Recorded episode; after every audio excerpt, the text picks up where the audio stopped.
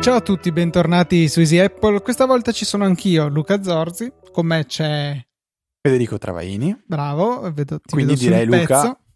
1 a 1 palla al centro. sì, guarda, ma è stato ridicolo come eh, mi sono ritrovato a urlare nel microfono rotto e urlando come un indemoniato si sentiva come se stessi parlando, non so, chiuso in, in fondo a un pozzo, mm, non so, distantissimo. Peccato, anche i microfoni muoiono, abbiamo imparato qualcosa. Ma diciamo che però ci è andata mm, male, ma nel male ci è andata anche bene, perché fortunatamente siamo riusciti a recuperare in fretta un microfono, che era quello che avevo qua io di backup. Tu ti sei ritrovato a Milano, ci siamo fatti un aperitivo, ci siamo mangiati qualcosa insieme, ti a- ci stavamo dimenticando del microfono, però alla fine Luca si è ricordato, ti ho dato il microfono, quindi una settimana dopo ci ritroviamo a registrare la 361esima puntata di Easy Apple, quindi sono tante, 360, abbiamo fatto un giro completo. Sì, volevo fare io questa battuta, me l'hai sottratta.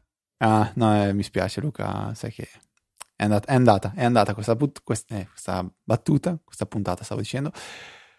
Mi spiace, eh, mi scuso in diretta in realtà per la scorsa puntata perché io registrandola mi sono reso conto che era noiosissima e secondo me non, non- non era saltato neanche fuori di niente. Spero nessuno abbia ascoltato per la prima volta Easy Apple la scorsa puntata perché altrimenti ha avuto una, diciamo, un approccio totalmente distorto di quello che è Easy Apple. Eh, in realtà ho, avuto, ho ricevuto dei feedback positivi, quindi tutto sommato, eh, dai, mi ero fasciato la testa forse fin troppo, non è stata così un, un disastro. Sì, sì, infatti anch'io ti avevo scritto che secondo me era venuta bene prima di sapere che tu invece avevi l'impressione che non fosse stata un granché. Secondo me Sì, infatti pensavo male. mi stessi trollando onestamente, perché vabbè, dai, niente, ci siamo, ci siamo difesi in, queste- in questo mese di maggio che fortunatamente finirà tra mm, 24 ore circa, che ha veramente rotto i maroni. Non voglio vederlo per un altro anno, anno, maggio. Ehm, però possiamo entrare nel vivo della puntata. Il vivo della puntata, Luca, vediamo se lo sai. Con cosa inizia? Ma immagino con un sondaggio, o meglio con, i risultati della puntata precedente. Allora, il sondaggio, che è quello della puntata precedente, che riguardava il doc, sondaggio che è stato molto caro anche al nostro amico eh, Maurizio Natali, che ha deciso di ripostarlo anche sul canale di Saggiamente. I risultati sono stati abbastanza standard, standard anche come è eh, il dock standard del Mac, ovvero basso e in vista, cioè nella parte bassa dello schermo ovvero il 60% delle persone tiene il dock nella parte bassa dello schermo in vista, quindi senza farlo scomparire mai. Piccolo tip per tutti, eh, Option Command D, D di dock o di dick, preferite quello, quello preferite voi. Eh, cosa c'è Luca, perché ridi? Non ho parole. Ah, ok. Ehm, serve eh, per attivare o disattivare rapidamente la scomparsa del dock, quindi Command Option D. Ehm, quindi il 60% tiene il dock nella parte bassa in vista e secondo si posiziona al 25% ehm, il dock in basso a scomparsa. Poi tendete più a tenerlo a sinistra piuttosto che a destra, sempre in vista vince rispetto alla scomparsa e poi qualcuno lo tiene a destra. Allora a destra io Luca non l'ho mai mai mai tenuto, non- la politica non c'entra nulla ovviamente. Ho, sem- ho provato a tenerlo qualche volta eh, nella parte sinistra del, um, de- del- dello schermo, però oggi ce l'ho in basso a scomparsa. Mentre tu ce l'hai fisso, se non sbaglio, avevi già anticipato. Corretto, sì, Centra- eh, centrato perché tra l'altro con dei magheggi è possibile anche agganciarlo al lato sinistro o destro pur stando in basso.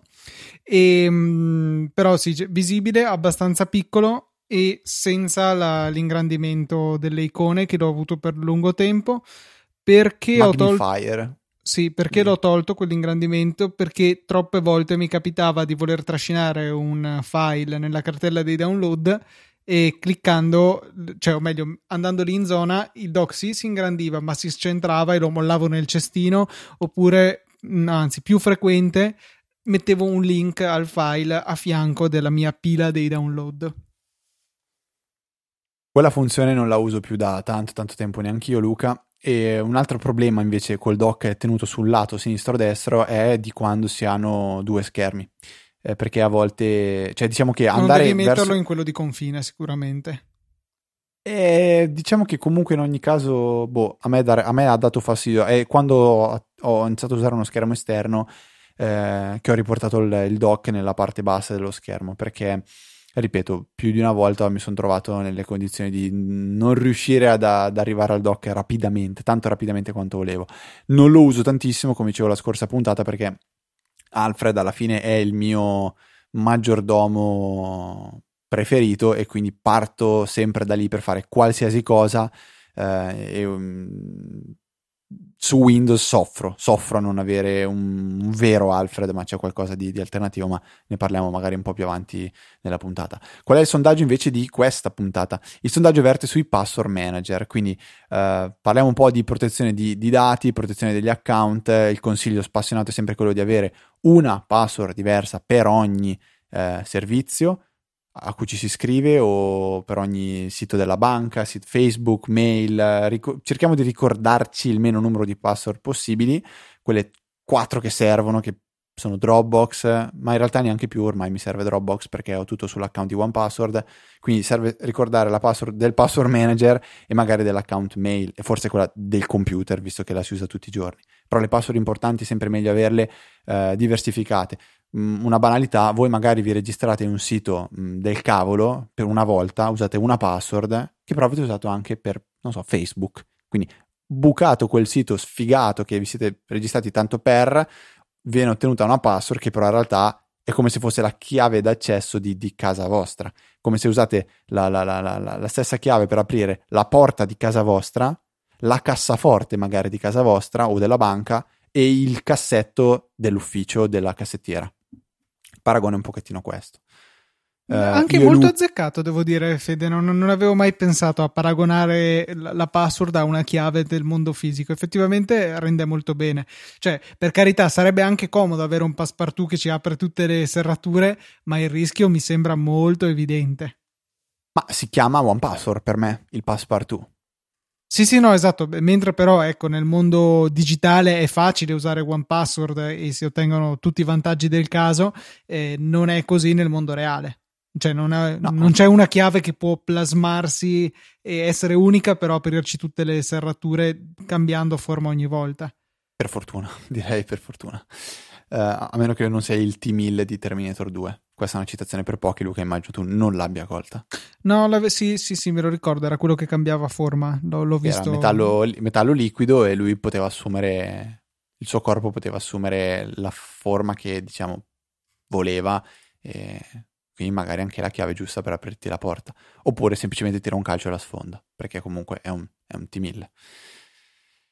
Vabbè, Niente, a parte questa piccola divagazione, Luca, possiamo lanciarci adesso nel pieno eh, della, della, della, puntata di Easy Apple, partendo con un follow up che arriva da Alessandro e che riguarda mm, MyCicero.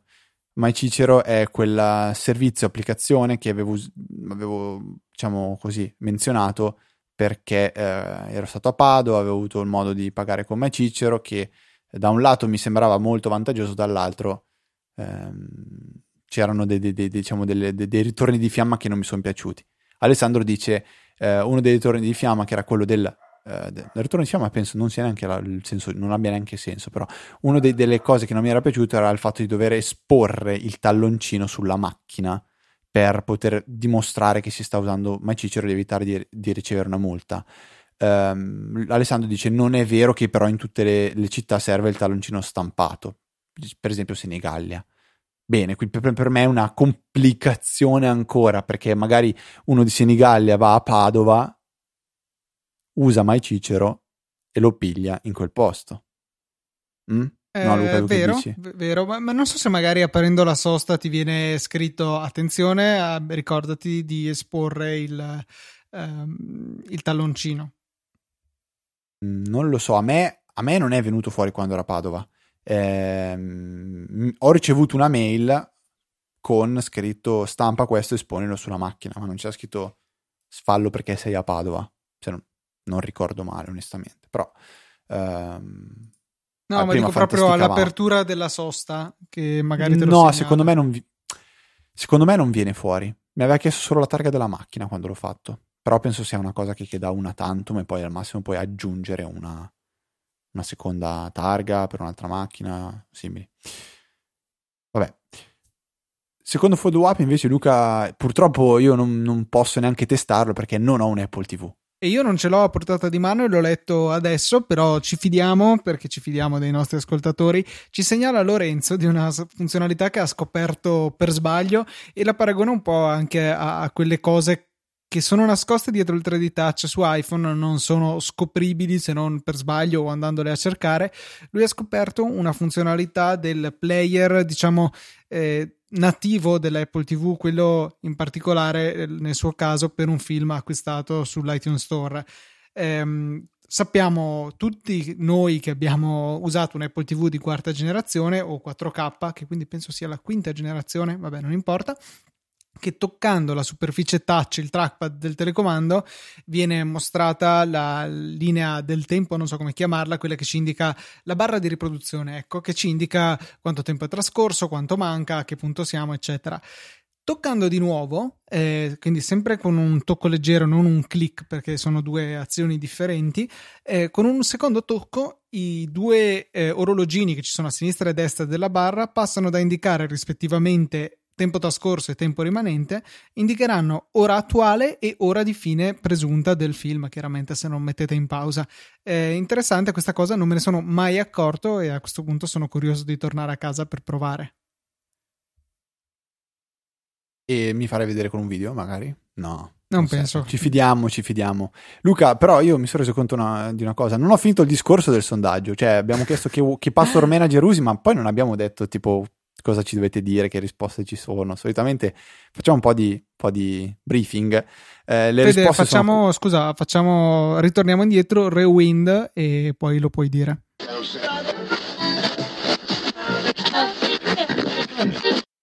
No, rewind detto da te a Luca non ci credo. Era una citazione. Da, di? Vasco Rossi. Davvero? Eh, ha fatto la canzone. Vabbè, non importa. Possederti sulla poltrona di casa, via con il rewind. No, eh, scusa, non, non sapevo.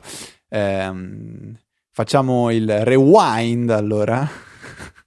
e, um, le risposte sono quattro al sondaggio, quindi potete dirci che usate OnePassword o potete andare a fare. Eh, potete dirci che eh, usate iCloud. Potete di- dirci che usate un altro password manager e siete liberi di non dirci quale, a meno che non lo riteniate importante, è necessario condividerlo anche con gli altri ascoltatori, e potete dirci che non lo usate e a quel punto potete anche smettere di ascoltare Easy Apple perché, ragazzi, no scherzo, però cerchiamo di sensibilizzare, spero che l'esempio di prima un pochettino eh, renda l'idea, eh, oggi l'integrazione che ha un programma come OnePassword con eh, l'ecosistema di Apple Apple, Microsoft, eh, Google, cioè funziona bene con tutto, richiede un briciolo di sforzo, però un briciolo di sforzo che se io e Luca vi diciamo vale la pena, vale la pena fare. Quindi votate e poi settimana prossima commenteremo un po' quali, quali risposte avremo ricevuto. Magari ancora con l'aiuto di Maurizio che se avrà voglia condividerà su, su tele, su, sul canale di, di Saggiamente che qualche voto in più lo porta e questo, lo, per questo lo ringraziamo. Cos'è, cos'è questo pasti pasty.link Luca? Scusami, un, mi sfugge. Un sito che ho trovato per caso eh, perché avevo una necessità, scaricare un film da rai.tv. Eh, rai.tv è appunto un servizio che come potete immaginare è della Rai e mh, mm, ha boh, varie trasmissioni che potete rivedere, ad esempio il telegiornale per dirne una, ma anche film, qualche film ogni tanto c'è e ce n'era uno in particolare che volevo far vedere ai miei genitori che avevo visto per caso in televisione finché lo passavano. E per vostra curiosità si chiama Viva l'Italia, il film è una commedia piuttosto divertente E, mh, però i film su Rai.tv hanno la spiacevole uh, abitudine di scadere, cioè sono disponibili fino a una certa data e poi spariscono. Eh, per cui avevo la necessità di scaricare questo film perché c'è una app per l'Apple TV, c'è un'app per la Smart TV LG che abbiamo, ma eh, non c'è un'app per tornare indietro nel tempo purtroppo. Quindi per assicurarmi la possibilità di poter vedere questo film, eh, avevo eh, vari modi per farlo. Uno è l'immancabile YouTube-DL. Fede, magari metti questo software nelle note della puntata. È un software da usare da terminale, esiste per Linux, esiste per Mac e scommetto che esiste anche per Windows in qualche maniera. Tanto penso sia in Python alla fine della fiera. E consente di scaricare video, audio da una miriade di siti. Eh, tra cui anche Rai.tv è riuscito a mh, parsare la pagina e tirare giù il link. Ma per eh, ad esempio il sito della Rai e anche altri, c'è un sito che è ancora più comodo, che è pasty.link, mm, anche questo nelle note della puntata, e che permette appunto di scaricare da molti siti semplicemente copiando e incollando un, il link al contenuto in questione. Ehm, per cui molto comodo e ho provato appunto con il film in questione e niente, ha generato il link al file MP4 da scaricare. La qualità non è eccelsa perché non è eccelso lo streaming eh, della Rai, però boh, ha funzionato, molto comodo. Ho potuto scaricare senza sforzo il, eh, il film per poterlo vedere anche dopo che è scaduto. Vabbè, Luca, a parte queste cose secondarie, un sito che invece mi è tornato molto uh, comodo è stato downdetector.com.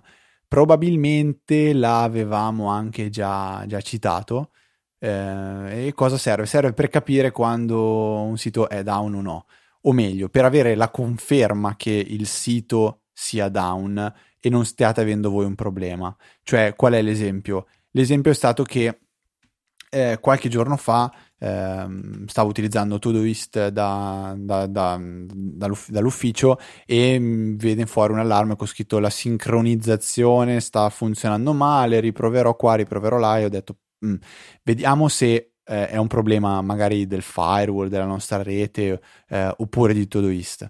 Io sono andato su downdetector.com, ho cercato Todoist e ho visto che negli ultimi minuti c'erano già stati dei, delle segnalazioni di problemi. Perché com'è che funziona? Eh, praticamente voi nel momento in cui andate su downdetector.com avete una sorta di timeline che mostra le ultime X ore, penso le ultime 24, sì, è scritto, le ultime 24 ore e vi mostra quanti utenti hanno segnalato un problema. Quindi nel momento in cui avete un problema voi potete andare su downdetector.com, segnalare il problema, c'è proprio il pulsantone che dice ho un problema con nome del sito che, avete, che state guardando e vedete se anche altre persone stanno avendo lo stesso problema. Quindi vi dà una, è un po', un po' come dire che sta succedendo qualcosa, ci ritroviamo tutti in una stanza per, per, guardarci in faccia e dire ah, anche tu hai questo problema, anche questo problema. Sì, esatto. Questa è un po', un po' logica che c'è dietro Down Detector e mi ha confermato che effettivamente c'erano stati anche altre, altri utenti che hanno avuto lo stesso problema. Allora ho detto, mi sono tranquillizzato, ho detto va bene, perfetto, non, non devo fare ulteriori verifiche, aspetto che si risistemi da solo. Uh, ovviamente è un qualcosa che funziona solo se uh, viene usato da, dagli utenti, altrimenti lui continua nel suo, um, nel suo, nel suo mondo e penso che non, non, non, penso sia in grado da solo di fare qualche, qualche controllo. Eh, ehm, c'è in alternativa se il problema è su un sito specifico c'è un altro servizio che si chiama is it down for everybody or just me.com che vi permette di, di, inserire l'indirizzo di un sito, fa una prova a connettersi e ti dice se sei solo tu oppure se è per tutti. Oddio, estende la, il suo giudizio a un giudizio universale, però comunque funziona e, e può essere un'alternativa. Ecco, diciamo che eh, non è crowdsourced, possiamo definirlo così, come quello che suggerisci tu, però insomma un'altra informazione in più si può avere da isitdownforeverybodyorjustme.com. Mi piacciono questi indirizzi corti. Ma no, è is it down for everyone or just me? Ah, ok, everyone, ok. O è un altro? Boh, non so, non ho idea. Non mi ricordo. non lo so, spero non abbiano inventato siti a caso tipo Crash Tappen. Ah, bellissimo. Vediamo, non ho visto, oh, non ho visto Crash Tappen effettivamente dopo questo weekend. Mettiamolo. Eh, ah no, no, beh è vero, però si è schiantato nell'FP3, quindi 4 giorni e 7 ore che non ha fatto incidenti. Lo mettiamo nelle note della puntata, giusto così. Crash Tappen, eh, solo per gli appassionati di Formula 1. Crash, ah, eh, si chiama Has Max Crashed Yet.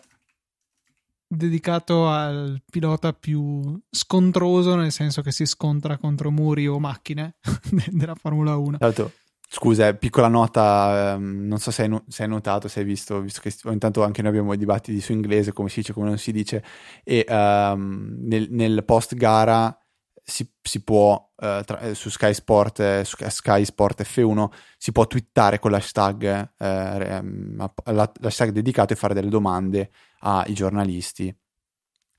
E uno ha chiesto se le gomme Hyper si, dicano, si, si, si chiamano Hyper o Hyper. La risposta del telecronista è stata non hai altro da fare. è stato, è stato boh, un po' politically scorrect, però vabbè, mi è piaciuta come risposta. Se, vabbè, se proprio non hai altro da fare, chiedimi sta cosa. È uscito invece Luca iOS 11.4 che porta delle novità che non fregano a eh, noi per ora. No, boh, principalmente. a, me, va- a me interessa AirPlay una 2. notizia. No, quello non mi interessa. Messages in the cloud. Hai messages in the cloud. Eh, quello sì, quello sì. Lo, Eh, esatto, lo attendevo detto, giusto parte- da, eh, da, cos'era, giugno dell'anno scorso quando ne avevano parlato alla WWDC. Beh, come AirPlay 2, contando che mancano sei giorni alla WWDC del, del- ah, WWDC del 2018, eh, diciamo che più o meno ce l'hanno fatta. Sì, è stato Eh, un po'... Vogliamo, vogliamo dire queste tre principali news, che, cioè novità che cosa sono? Quindi Messages in the Cloud, supporto a HomePod, c'è da dire poco AirPlay 2. Sì, eh, allora, beh, per HomePod mh, ci interessa poco come utenti italiani. Diciamo che la, la novità importante, oltre a AirPlay 2, che consente una su tutti di continuare a eseguire lo streaming della musica anche se riceviamo una chiamata, ad esempio, cosa che prima non si poteva con AirPlay. E, mh, e ci- si può abbinare due HomePod, quindi con soli 700 dollari potete farvi un paio di HomePod per la riproduzione stereofonica, cosa che appunto non era possibile eh, in precedenza. Queste le novità, eh, noi utenti italiani privi di HomePod penso che ci interessino relativamente, eventualmente può interessare il fatto che ci sono altri dispositivi che sono compatibili con AirPlay 2. Apple aveva dichiarato che avrebbe aggiornato le AirPort Express, quelle fatte tipo Apple TV, quelle bianche, e non so se poi l'ha effettivamente fatto con il supporto appunto AirPlay 2 e, oppure ci sono altri dispositivi Bang Olufsen ad esempio sempre rimanendo in tema di prodotti economici oppure Pioneer forse c'era qualcosa. Insomma vari produttori che hanno dichiarato perlomeno di voler abbracciare questo protocollo quindi forse riuscite già a usarlo. La cosa che a me interessava molto era il messages in the cloud cioè una centralizzazione del dello stato delle nostre chat di iMessage che rimarranno comunque cifrate end to end ma eh, saranno esattamente le stesse conversazioni su tutti i dispositivi devo ancora fare qualche prova ad esempio eliminando messaggi, cosa che non faccio assolutamente mai, eh, per vedere se su iPhone e iPad si sincronizzano bene. Su Mac immagino ci voglia un aggiornamento di macOS che in questo momento non è ancora arrivato e quindi non vedo eh, riferimenti a questa funzione, se non il fatto che nel pannello di iCloud, nelle preferenze di sistema, la barretta che c'è sotto ora mostra una fettina relativa ai messaggi che nel mio caso occupano 13,7 giga su iCloud, quindi un bel po' perché sì, non, non cancello mai i messaggi e penso che abbia caricato eh, quelli dell'iPhone. Interessante che però il mio iPhone praticamente non è mai stato connesso al wifi da quando ho effettuato l'aggiornamento e quindi voglio sperare che non abbia caricato 13,69 giga eh, in, eh, in LTE, ma penso che abbia in qualche maniera riciclato quello che c'è nei backup di iCloud, forse l'unica spiegazione per cui posso pensare che ci siano già tutti questi giga online.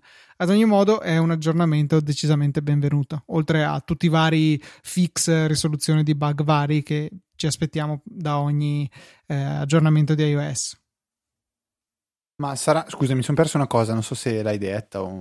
Per, per quanto riguarda macOS, Messages in the Cloud è già abilitato Bisognerà aspettare un aggiornamento? Eh, macOS, appunto, io penso che ci vorrà un, un, aggiornamento. Non ho ancora avuto modo perché da quando sono arrivato a casa, eh, dopo il rilascio di iOS 11.4, mh, ho toccato adesso il Mac, quindi non ho ancora avuto modo di verificare. Magari ci sarà un follow up nella prossima puntata.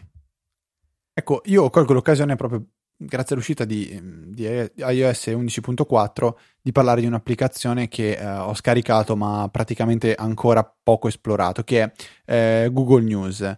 Perché colgo l'occasione eh, di iOS 11.4 non perché c'è qualche novità legata a Google News ma perché la notifica di Google News che mi ha notificato l'uscita eh, della nuova versione di iOS è arrivata veramente molto molto puntuale. Probabilmente me ne sarei accorto la sera o forse anche il giorno dopo io, perché ormai vivo in un altro mondo a volte, eh, però mi sono reso conto che in queste due settimane che ho installato Google News mi sono arrivate veramente pochissime notifiche, ma tutte, tutte, tutte che mi interessavano. Quindi magari una ogni tre giorni, eh, senza, senza esagerare, senza stare troppo indietro, però notifiche che boh, sembravano veramente quasi, quasi come il messaggio del tuo amico che dice oh va che è uscito iOS 11.4 oppure oh guarda che è successa sta roba qua e quindi mh, mm, ho apprezzato molto l'uso delle notifiche in questa maniera.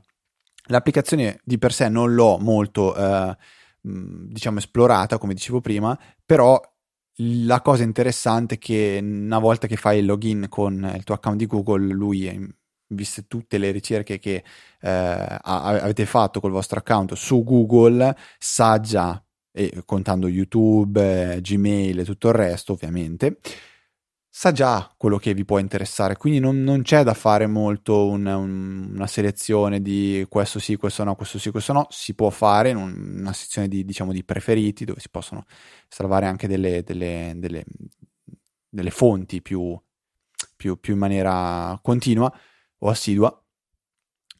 Eh, diciamo, mi è piaciuto molto il ehm, setup, cioè installata e boh, cioè di per sé ti propone già cose che ti, ti interessano. Eh, il costo ovviamente è quello che ben tutti eh, sappiamo, ma spesso ci dimentichiamo, ovvero dimenticarsi di avere un briciolo di privacy in questo mondo. Fede, a proposito Ma... di privacy, eh, mm. segnalo privacy.apple.com, un sito che è stato reso disponibile da Apple anche immagino alla luce della GDPR, la legge che ci sta fracassando le balle a fin di bene in realtà, però ci sta veramente fracassando le balle a tutti quanti con 100.000 mail e messaggi a riguardo. E mm, appunto da questo sito si può richiedere tra le varie cose un download da parte di Apple con tutti i dati che hanno riguardo a noi ho fatto questa cosa e ci sono delle cose molto interessanti, tipo... Tipo quanto hai speso su iTunes dall'inizio del... No, quello è ben nascosto, però posso ah. vedere tutte le volte che ho interagito con uh, Apple Care, sia in un negozio sia al telefono, posso vedere tutte le volte che ho segnalato un problema in mappe, le volte che... Mm, cioè, non so, informazioni sul Game Center ci sono, ad esempio... Eh, T- tante cose insomma ci sono. È molto interessante. Non ho fatto il download delle foto perché non aveva senso però tutte le altre informazioni le ho richieste e ho ah, scarica anche tutti i file di health e ho messo insieme una sessantina di megabyte di, di zip dove c'è dentro un po' di tutto. Molto carino. Ha ah, anche poi tutti i dispositivi che avete registrato le sostituzioni in garanzia. Ci sono tante cose. È interessante. Nulla che mi scandalizzerei se diventasse pubblico. Mm, anche se comunque sono fiducioso che Apple riesca a tenere privati questi dati. Voi comunque andate su questo sito privacy.apple.com, entrate Perché forse il... non ti ricordi tutte le foto che c'hai dentro, però. Perché magari eh... ce n'è una per cui ti potresti scandalizzare. Ah, boh, no, sì, quelle non le ho neanche scaricate, ma poi di fatto sono quelle che ho nella mia libreria di iCloud. E... Sì, sì, però renti conto, cioè, sono lì. Sì, boh, diciamo che di, di Apple mi fido. E, mm visto che appunto cioè, ci mettono molto la faccia sulla questione della privacy, quindi mi aspetto che eh, effettivamente lavorino al fine di tenere al sicuro questi dati. Ad ogni modo, se fate il login su questo sito con il vostro ID Apple, poi potete selezionare varie voci, appunto Apple Care, Game Center, altri dati, eh, eccetera, eccetera volendo anche le foto richiedete un link per il download. Nel mio caso ci ha messo qualcosa come una settimana a, a produrlo, questo link per il download, e però alla fine ce l'hanno fatta e uh, mi hanno appunto dato tutti i link necessari a procedere al download del, eh, di questi zip che rimarranno disponibili boh, per un po', non tantissimo, non penso una quindicina di giorni o qualcosa del genere. E, e niente, interessante, dateci un occhio, potreste scoprire che Apple sa più di quanto pensiate su di voi. Questo è poco ma sicuro.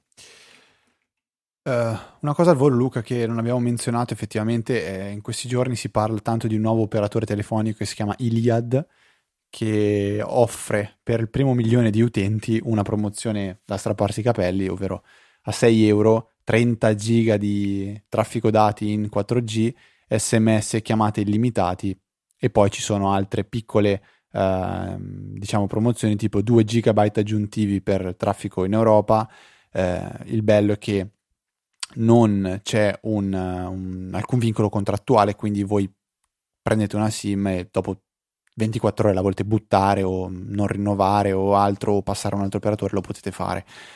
Eh, io sono arrivato ieri quasi all'ultimo passaggio per fare la, la, la migrazione del mio numero di telefono e, e, si può fare in tutta tranquillità, la si può fare, si può chiedere di mantenere il credito. Quindi, cioè una portabilità il, qualunque di fatto. Una portabilità qualunque, la grossa incognita è ovviamente il servizio, come, come sarà, se funzionerà bene, se la copertura sarà diciamo accettabile, se la, le reti andranno veloci come, come promesso, se l'assistenza in caso di problemi funziona, cioè ci sono un po' di incognite, però diciamo che come punto di partenza hanno, sono stati molto molto molto aggressivi. Sì, diciamo che ah, da quello che ho letto si appoggiano a una rete propria. Eh, però non hanno ancora acceso non l'hanno ancora accesa questa rete propria. Ok, a Milano e Roma, mentre altrove saranno in, di fatto in roaming con Wind, quindi la rete sarà quella di Wind eh, con tutte le conseguenze. Se nella vostra zona è prestante, probabilmente lo sarà anche Iliad, magari un po' meno, perché chiaramente Wind tenterà un attimino di favorire i propri clienti. Eh, viceversa, se Wind è scadente nella vostra zona, lo sarà a maggior ragione anche Iliad. Io, francamente, con la promozione che ho attualmente con Vodafone, per la quale mi sono sbattuto a fare la cosiddetta triangolazione, cioè cambiare operatore per poi tornare in Vodafone, che mi dà 30 giga anche qui. Ehm, 1000 minuti e 0 sms che però francamente non mi servono e posso anche pagarmi all'occorrenza per 10 euro mh, di certo non, non mi sbatto a, a, cercare di fare questo tuffo nel vuoto per risparmiare quello che di fatto sono 4 euro al mese, 1 euro alla settimana per rinunciare alla rete Vodafone che bisogna dirlo è estremamente prestante e valida e capillare. Sì, in, in, Italia sì, decisamente. In Italia, anche rispetto a te mi rendo conto spesso che va molto molto molto me- meglio di, di team appunto. Uh, Luca, prima abbiamo accennato un attimo la mancanza di Alfred per Windows. Tu in, ieri, se non sbaglio, mi hai chiesto per un collega qual era l'alternativa che uso io per, per avere una sorta di Alfred su, su Windows. E, ecco, questo si chiama, si chiama Hain, H-A-I-N. Trovate il link nelle note della puntata è un Alfred un pelino più complicato e non così fluido come Alfred, per esempio, la possibilità, una cosa che amo di Alfred è che voi potete eh, scrivere qualsiasi cosa, magari state cercando, volete cercare so, Gemini su Google, scrivete Gemini e lui come prima risposta vi propone l'applicazione Gemini che avete installato nel Mac. Ecco, utilizzando la shortcut option invio verrà fatta la ricerca su Google, su Google, quindi questo è fondamentale. Per quanto riguarda invece AIN, bisogna usare, se volete fare la ricerca su Google dovete fare slash G spazio e poi cercare. E si questo chiama, slash eh, G... Scusa Fede, scritto H-A-I-N. Eh, sì, sì, l'ho, detto, su... ah, l'ho okay. detto subito. Sorry. Ok, prima cosa che ho detto. Ehm, eh, e questa ricerca su Google è un plugin, quindi bisogna install- i plugin poi si installano tutti direttamente da, da Hain. Um, fun- funziona bene, però non è Alfred, ma sicuramente è, è, un qualcosa che migliora l'esperienza di Windows. Quindi um, andate e installatelo. E la, è una di quelle stramaledette app in Electron. Ele- Electron è un framework per di fatto scrivere eh, in JavaScript, cioè come in pratica è un sito, cioè né più né meno che un sito renderizzato così. Le app Electron non mi piacciono perché non eh, sembrano native, non eh, eh, non hanno le stesse prestazioni delle app native, possono essere un buon sistema per creare delle tra virgolette applicazioni multipiattaforma, ma non mi piacciono. Cioè, la differenza tra un'app in Electron, eh, parlando ad esempio di editor di testo, come può essere Atom, e un'app nativa come può essere, non so, Text Wrangler, Sublime Text anche dovrebbe essere nativa, cioè la differenza è percepibile. In Atom, l'ultima volta che l'avevo provato, riusciva a laggare il cursore, cioè proprio uno schifo. Eh, Electron è una pezza, a me non piace come soluzione, però se c'è questo, prendiamo questo. Luca, l'ultimo punto invece è tuo, quindi te lo, ti, cedo la paro- ti ricedo la parola. Grazie per avermi passato il microfono, Fede. Eh, l'applicazione in questione, o meglio l'estensione, se non sbaglio, è più che altro un'estensione, esatto, sì. sì. Si chiama Stop the Madness. Cos'è? È un, un'applicazione. Uh, ancora una estensione, peraltro a pagamento perché costa 5 dollari, eh, è un'estensione per Safari, per Mac, che eh, impedisce ai siti di rendere più spiacevole la nostra esperienza d'uso. Ad esempio, disabilita le cose che vengono disabilitate o meglio, disabilita la disabilitazione, quindi impedisce di disabilitare, oddio qua Fede, ci stiamo buttando in un trip linguistico incredibile, eh, impedisce ai siti di disabilitare delle funzioni che sono eh, determinanti o meglio caratteristiche di macOS o anche di un qualsiasi cavolo di browser. Ad esempio, la possibilità di riempire il campo di, di, login con un password manager. Ogni tanto c'è qualche sito che ha questa simpatica idea, magari ti impedisce anche di ingollare. È significativo che io ho una macro di keyboard maestro che digita, o meglio, simula la digitazione di quello che c'è nella clipboard, proprio per bypassare questa restrizione oppure che disabilita per qualche ragione assurda la possibilità di fare command click su un link per aprire una nuova tab, oppure insomma tante altre cose che ti impediscono di selezionare, copiare del testo. Perché devono fare queste robe? Perché devono dare fastidio, visto che poi comunque sono bypassabili queste restrizioni. Ecco, Stop the Madness fa proprio questo, permette di eh, bypassare queste restrizioni in maniera semplice perché è semplicemente una, ehm, un'estensione da Safari per, uh, da installare in Safari per ottenere questo scopo. 5 dollari potrebbe valerne la pena. Ma io sono un, po', un, po', distante dalle estensioni da, da Safari, da, ne uso veramente, veramente poche. So che ogni tanto fa... ti ricordi che ogni tanto facciamo qualche, qualche elenco. Io penso di usare quella di One Password e basta, oggi come oggi. One Password, uBlock Origin come no, io one, one, pa- one, Password e basta, confermo. Anche uBlock Origin è fondamentale per uh, utilizzare il web decentemente. Con ovviamente, cioè io sono molto, mm, diciamo, attento a mettere in whitelist i siti che si comportano bene e invece voglio che i siti che si, che si comportano male non mi rompano le palle, quindi questa estensione ce l'ho sempre installata in esecuzione. E l'altra è una stupidatina, Open in INA. Eh, INA è quel player alternativo a VLC di cui abbiamo parlato diverse volte.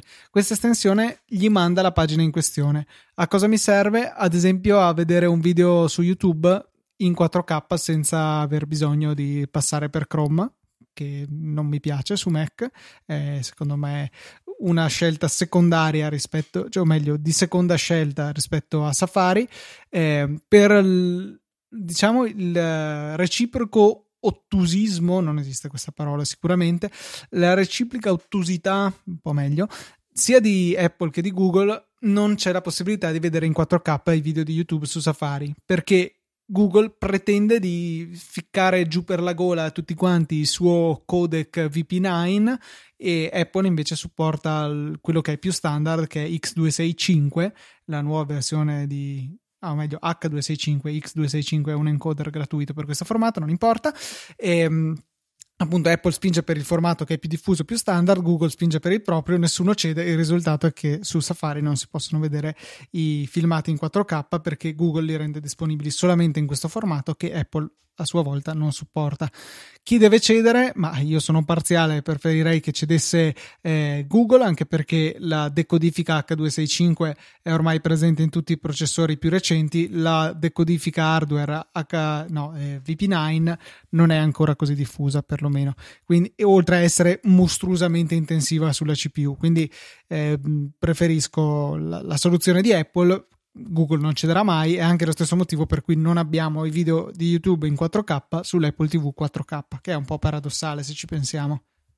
Ecco, Luca, se mi mandi magari uno screenshot dei, dei, degli, delle estensioni che hai installato su Safari, poi io vedo, vedrò di aggiungere tutto al, alle note della puntata, così che Uh, chi ci ascolta, chi vuole curiosare un po' e vedere se, o meglio, eh, se vuole installare qualcosa che usi anche tu, troverà tutto comodamente su easyapple.org slash 361, che è il numero di questa puntata.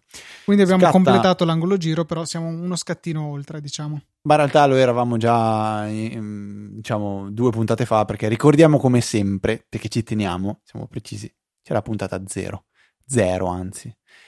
E, um, Luca, che non consiglieremo neanche ai nostri peggiori nemici per inciso. Ma in realtà è divertente, solo che non, per, per, andare a ascoltarla dovete farlo dal sito perché non, non potete trovarla sul, sul, feed perché c'è il limite di puntate, bla bla bla bla, l'abbiamo già raccontato. Luca scatta, scatta la soglia dei 40 minuti e quindi passiamo alla fase conclusiva. Sì, ringraziamo i nostri due donatori di questa settimana. O sono tre, Fede? Perché... No, erano tre secondo me, Luca. Sì, erano tre, però tu hai scritto qui sotto, invece dovevi metterlo nella linea sopra, qui sotto. Ah, ma qui non è qui compreso. Eh no, è qui escluso. Quindi ringraziamo Ekaterina, Ivan Vannicelli e Letizia Calcinai che ci hanno generosamente supportato questa settimana. Ricordatevi che potete fare lo stesso con PayPal, donazioni singole o ricorrenti. Nella sezione supportaci del sito c'è scritto tutto. Oppure potete semplicemente continuare a comprare come sappiamo che fate in maniera compulsiva su Amazon, però partendo prima dal nostro link. Funziona anche da app, questo volevo segnalarlo perché più di qualcuno ce l'ha chiesto nel tempo, anche di recente era arrivata una domanda a riguardo. Se anche appunto cliccate sul link che trovate in fondo alle note di ogni puntata eh, da iPhone e vi apre automaticamente l'app di Amazon, non temete, tutto quello che metterete da lì in poi nel carrello ci verrà eh, conteggiato per le 24 ore successive o qualcosa del genere. Comunque comunque se mettete nel carrello, ci pensate un po' e poi comprate, sicuramente ci arriva un piccolo credito che ci aiuta veramente tanto, a voi non costa assolutamente nulla in più. Grazie a voi che ci avete supportato eh, in molti, devo dire, in questi anni con questo sistema. Io invece vi ricordo come sempre che potete raggiungerci comodamente tramite una mail all'indirizzo scrivendo all'indirizzo info-easyapple.org. Potete, ah, tra parentesi, eh, ricordiamo che esiste anche un workflow eh, fatto dal nostro ascoltatore che trovate nella, no, nella notte della puntata, um, della puntata 360, magari lo riporto anche in questa, eh, un workflow che vi permette di aprire eh, l'applicazione di, di, di, Amazon direttamente col link sponsorizzato di Easy Apple, che ci aiuta tantissimo. Vi ricordo invece anche che esiste una chat, eh, Easy Chat di Telegram, che è un piccolo Twitter di ascoltatori di Apple e uh, lo, lo, trovate, um, o meglio vi potete iscrivere facilmente a questo, a questo, canale tramite le note della puntata, in fondo trovate un link, lo cliccate, se avete installato Telegram vi si apre direttamente eh, la chat a cui potete accedere. Ul- dulcis in fondo, l'account di Twitter, easy underscore Apple è l'account ufficiale del podcast e poi trovate anche me e Luca, come ricordiamo sempre, con i nostri account personali. Eh, Luca TNT ed F Trava e poi ci trovate anche su altri, altri social network e vi lasciamo eh, cercarci. Direi che per la 361esima puntata è veramente tutto. Un saluto da Federico. Un saluto da Luca. E noi ci sentiamo la settimana prossima con una nuova puntata di Apple.